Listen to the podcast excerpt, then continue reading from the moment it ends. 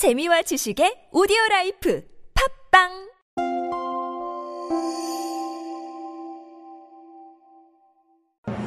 환단고기 추천사 이찬구.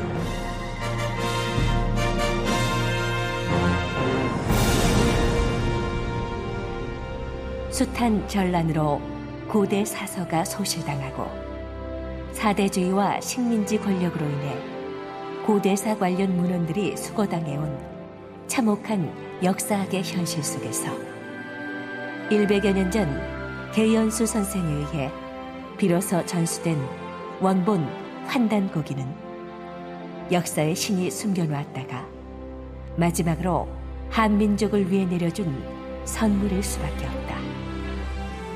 지난 30년 동안 민족사의 현장을 누비며 고증을 통해 사실관계를 확인하고 이를 보완해줄 수많은 사진들과 참고 문헌을 곁들여 엮은 안경전의 환단고기 역주본은 단순한 번역 이상의 가치를 지닐 뿐만 아니라 자료 소집 등 그 규모의 방대함에서도 원본 발간 일의 최대라 해도 과언이 아니다.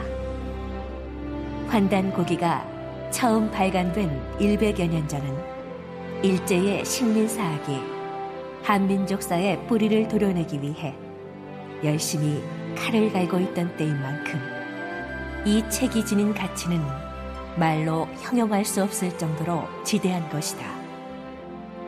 여기서 몇 가지 중요한 특징과 가치를 되새겨 보고자 한다. 첫째, 환단 고기는 단절되어 사라질 뻔한 한민족의 국통맥을 가장 정확하게 전해주고 있다는데 가장 큰 가치를 지닌다.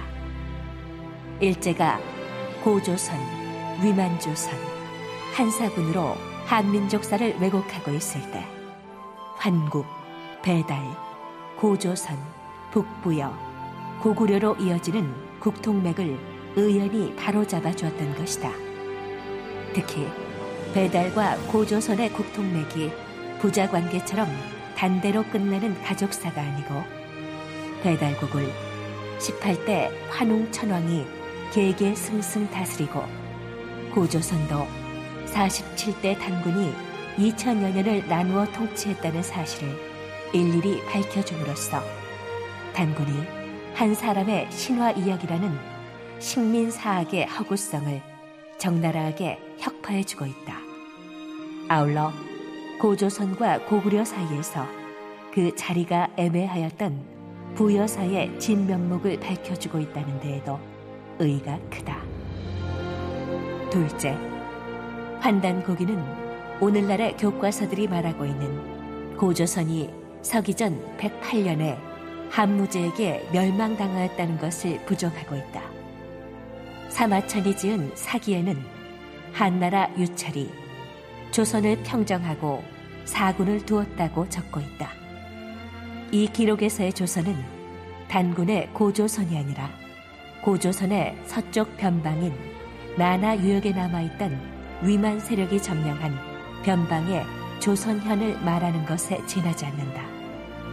그럼에도 교과서에서 고조선의 멸망 연대를 위만이 멸망한 서기전 108년으로 착각한 것은 번조선의 변방을 지키던 위만이 마치 고조선의 전체를 지배한 진조선의 대단군으로 잘못 생각한 인식의 원초적 오류에서 온 것이다.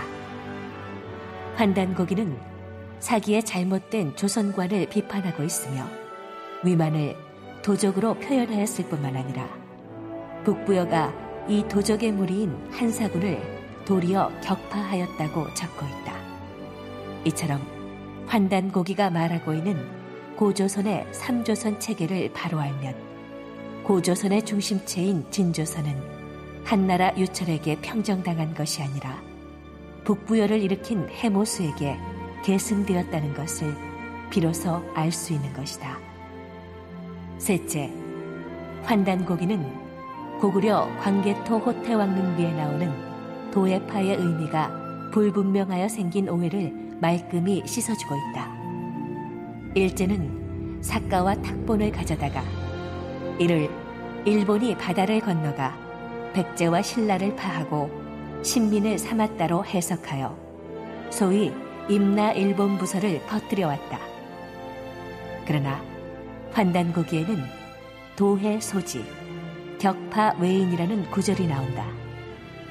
이는 광개토 호태왕이 바다를 건너 이르는 곳마다 외적을 격파했다는 뜻으로서 광개토 호태왕 비문이 지닌 도해파의 뜻을 정확하게 밝혀줌으로써 임나 일본 부설이 얼마나 허구적인가를 너무도 잘 지적해주고 있는 것이다.